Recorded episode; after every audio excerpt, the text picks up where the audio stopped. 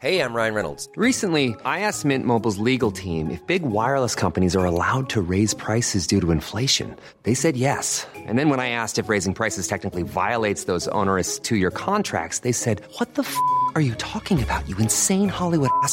So to recap, we're cutting the price of Mint Unlimited from $30 a month to just $15 a month. Give it a try at mintmobile.com slash switch. $45 upfront for three months plus taxes and fees. Promo rate for new customers for limited time. Unlimited more than 40 gigabytes per month. Slows. Full terms at mintmobile.com. Dixo presenta Factor Kaiser con Max Kaiser. Dixo is back. Información trascendente con Max Kaiser. Factor de cambio. Factor Kaiser. Tema número uno. Sin acarreados no voy, dice Claudia ante el vacío del Estadio Azul. Tema número dos. La fiscal de Claudia entrega 99% de impunidad y quiere repetir. Tema número tres. Las mañaneras nunca fueron para informar. Esos son los tres temas que vamos a ver el día de hoy en el episodio 124 de Factor Kaiser.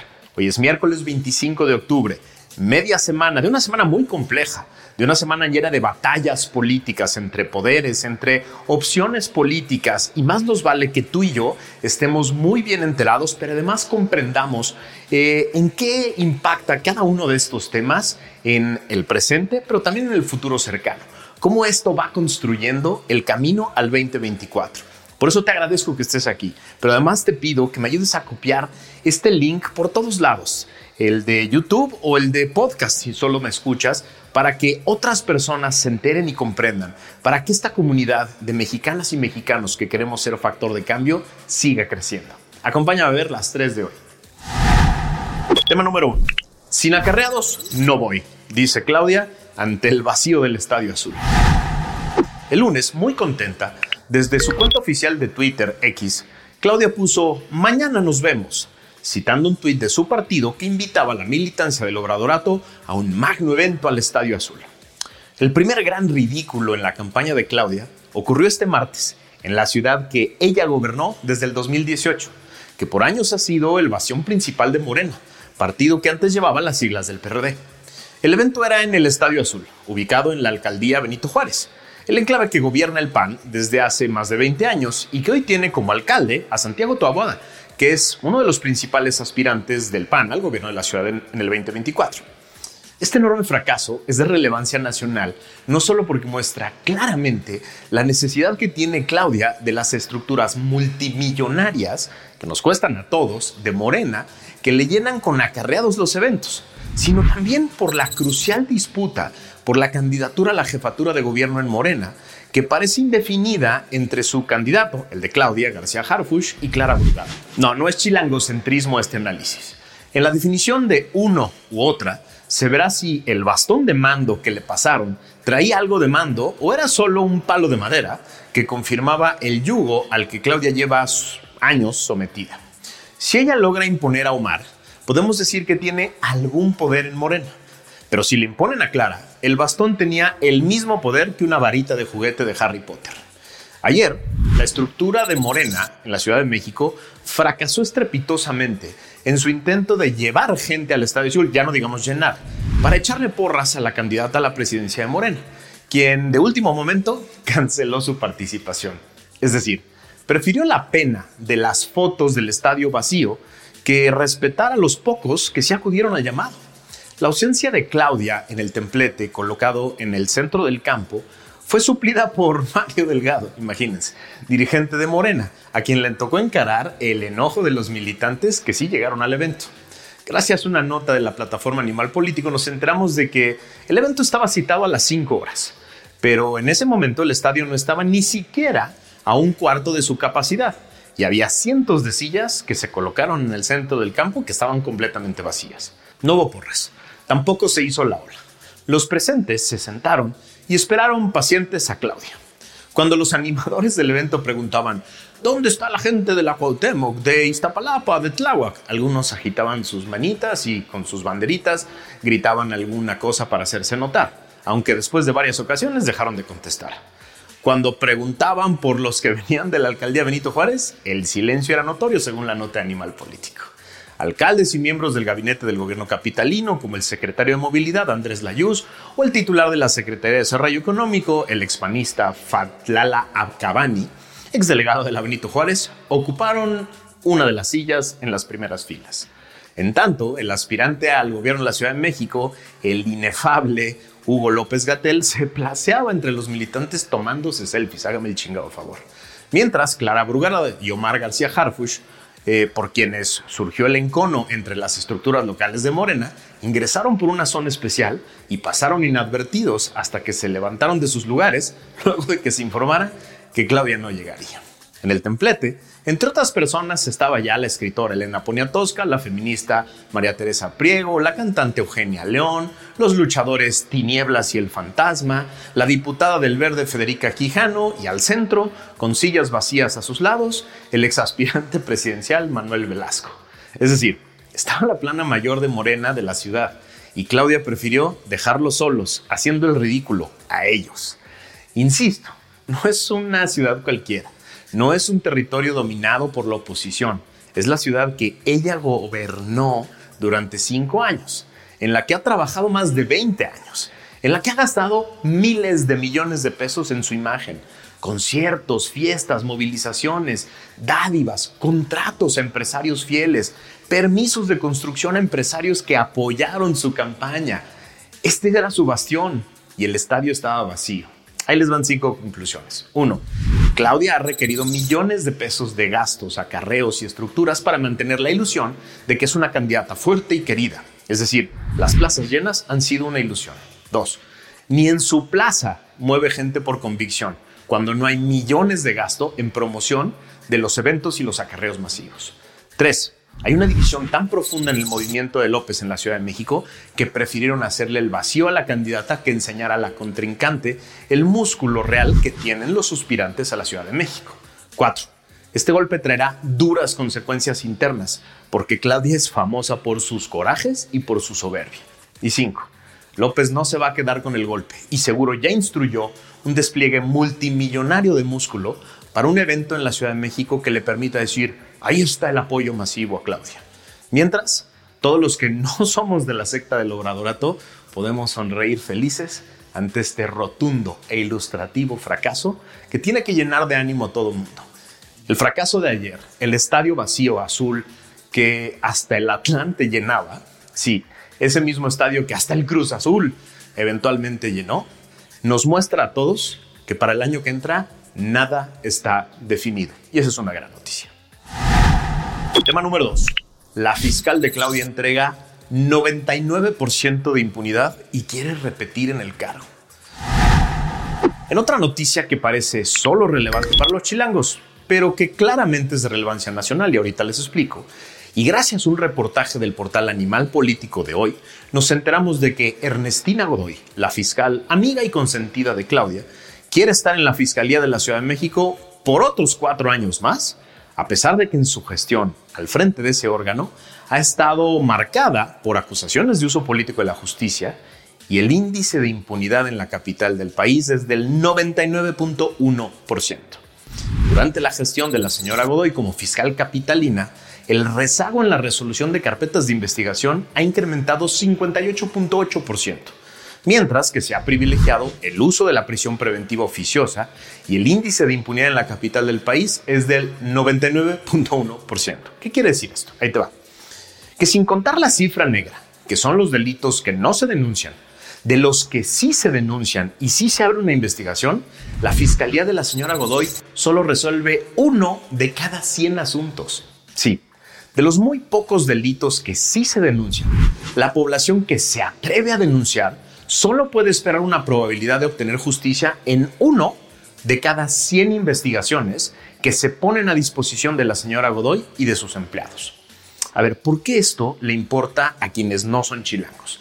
Tengo tres motivos. Ahí te va el primero. El primer motivo es que se trata de la señora que Claudia utilizó abiertamente para todas sus venganzas políticas aquí en la capital contra adversarios de diferentes partidos. Y así tenemos una clara muestra del concepto que tiene la candidata de Morena del papel que deben jugar los fiscales. El segundo motivo es la hipocresía de López y Claudia respecto de aquello que exigieron por años, fiscales autónomos que generan justicia y resuelven asuntos. Sin importar el 99% documentado de impunidad de la señora Godoy, hoy López respaldó a la señora en la mañanera y su reelección y Claudia presiona a los diputados locales para ratificarla. Así los mexicanos podemos tener perfectamente claro que ninguno de los dos está interesado en la justicia y su visión de las fiscalías ahora es que sean órganos que les aseguren impunidad a los suyos y persigan a los contrincantes políticos. El tercer motivo por el que este asunto es de relevancia nacional es porque nos muestra claramente la importancia de la elección de los senadores en 2024, que son los que ratifican la propuesta del Ejecutivo del Fiscal General de la República, y los congresos locales, que se encargan de ratificar a los fiscales estatales. Así, el año que entra no solo está en juego la presidencia de la República, sino la reconstrucción del aparato de justicia en México. El obradorato ofrece impunidad y venganzas políticas. Al Frente Amplio le corresponde ofrecer autonomía, capacidad, inversión, tecnología y reconstrucción de las fiscalías general y estatales. No podemos vivir en un país en el que el 99% de los casos quedan sin resolver no podemos vivir en un país en el que el proyecto político del oficialismo ofrece solo fiscalías que trabajan para ellos, fiscalías que trabajan para sus venganzas políticas.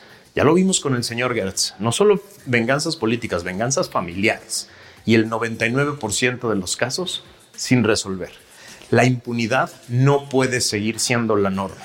El Frente Amplio tiene la gran responsabilidad de construir una gran oferta de reconstrucción del sistema completo de justicia en México para que tú y yo respaldemos esa alternativa. Tema número 3. Las mañaneras nunca fueron para informar. Escribí y estoy grabando el episodio de hoy alrededor del mediodía. Los mexicanos nos levantamos con la angustia de saber qué había pasado con nuestros hermanos de Acapulco quienes se torturan a sí mismos viendo o escuchando la mañanera en vivo esperaban un reporte completo de lo que había sucedido en el puerto más famoso de México. Se quedaron con las ganas. López solo dijo que esperaban reportes, que no había ni luz ni comunicaciones y claro que se solidarizaba con las personas que viven en Acapulco. Luego siguió con sus ataques al Poder Judicial y sus porras a la señora Godoy. ¿No hay una base del ejército y de la Armada de México en Acapulco? ¿No tuvieron nada que reportarle los militares al presidente? ¿No era un buen momento para dar instrucciones a diferentes órganos de gobierno y recomendaciones de seguridad a la población? El presidente decidió que no, que era mucho más importante continuar con sus mentiras y con sus ataques al Poder Judicial.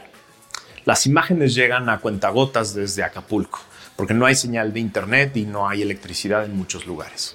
En Factor Kaiser esperamos de verdad que no haya pérdidas humanas que lamentar y que la destrucción material que hasta ahorita se alcanza a ver sea recuperada y reconstruida pronto con la solidaridad de todos los mexicanos. El viernes haremos aquí un balance de lo sucedido. La pregunta que nos ocupa hoy es, ¿para qué carajo sirven entonces las infames mañaneras? Para ningún otro fin que no sea hacer propaganda. Nada más. Ni siquiera en estos momentos de la mayor emergencia y drama humano sirve para reportar cosas importantes, para dar instrucciones a las diferentes eh, organizaciones, instituciones y órdenes de gobierno y recomendaciones a la población. No sirve para eso. Y aún así, los medios de comunicación masiva insisten no solo en pasar las íntegras en vivo en sus diferentes portales digitales, sino que además retransmiten las mentiras específicas que dice a diario sin aclaración ni comentario alguno, en sus diferentes canales y portales. Hoy, a todo México le debería de quedar perfectamente claro que la infame mañanera siempre ha sido solamente un burdo instrumento de propaganda, que distorsiona las competencias electorales, que inhibe la libertad de expresión, que se utiliza para golpear y estigmatizar a los críticos del gobierno y que no sirve para ni madres, más que para darle dos horas de ocupación al señor que solo trabaja de 7 a 9 de la mañana. Esperábamos que hoy, de 7 a 9 de la mañana, cuando sí trabaja, los mexicanos tuviéramos alguna información relevante sobre esta emergencia grave que tocó seguramente de manera muy dura a muchos mexicanos. Ni para eso sirve la pinche mañanera. Es momento de que tú y yo empecemos a exigir cuentas claras.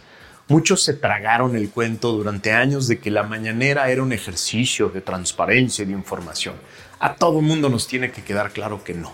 No es en la mañanera donde vamos a encontrar la información relevante de lo que está pasando en el gobierno. Y por eso tú y yo tenemos que hacer un ejercicio mucho más complejo de exigirle cuentas claras a este gobierno. ¿Por qué? Por una cosa muy sencilla porque la candidata Claudia está ofreciendo obradorato, igualito, lo mismo, lo mismo pero más barato con ella. Pero no, mucho más caro, porque cuesta miles de millones su campaña. Entonces, si ella ofrece obradorato, más nos vale a todos tener claro qué carajos es eso. ¿Qué logró? ¿Cuáles son los resultados concretos? ¿Cuáles son los datos concretos de este gobierno? Y no, no los vamos a obtener en la mañanera.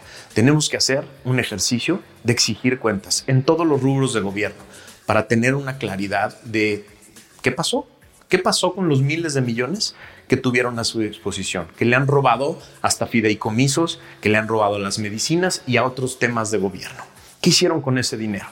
Lo tenemos que exigir para poder generar un criterio propio y poder definir qué queremos hacer con nuestro voto en 2024. Gracias por haberme acompañado. Acuérdate de compartir esto por todos lados, de copiar este link en YouTube o en podcast y mandarlo a todos tus chats y a todas tus eh, redes sociales para que poco a poco esta comunidad, que ya tiene más de 12 mil suscriptores en YouTube y muchos más en las diferentes redes sociales, siga creciendo y nos convirtamos tú y yo en un factor de cambio. Nos vemos el viernes. Dixo is back. Hi, I'm Daniel, founder of Pretty Litter. Cats and cat owners deserve better than any old fashioned litter. That's why I teamed up with scientists and veterinarians to create Pretty Litter. Its innovative crystal formula has superior odor control and weighs up to 80% less than clay litter. Pretty Litter even monitors health by changing colors to help detect early signs of potential illness. It's the world's smartest kitty litter. Go to prettylitter.com and use code ACAST for 20% off your first order and a free cat toy. Terms and conditions apply. See site for details.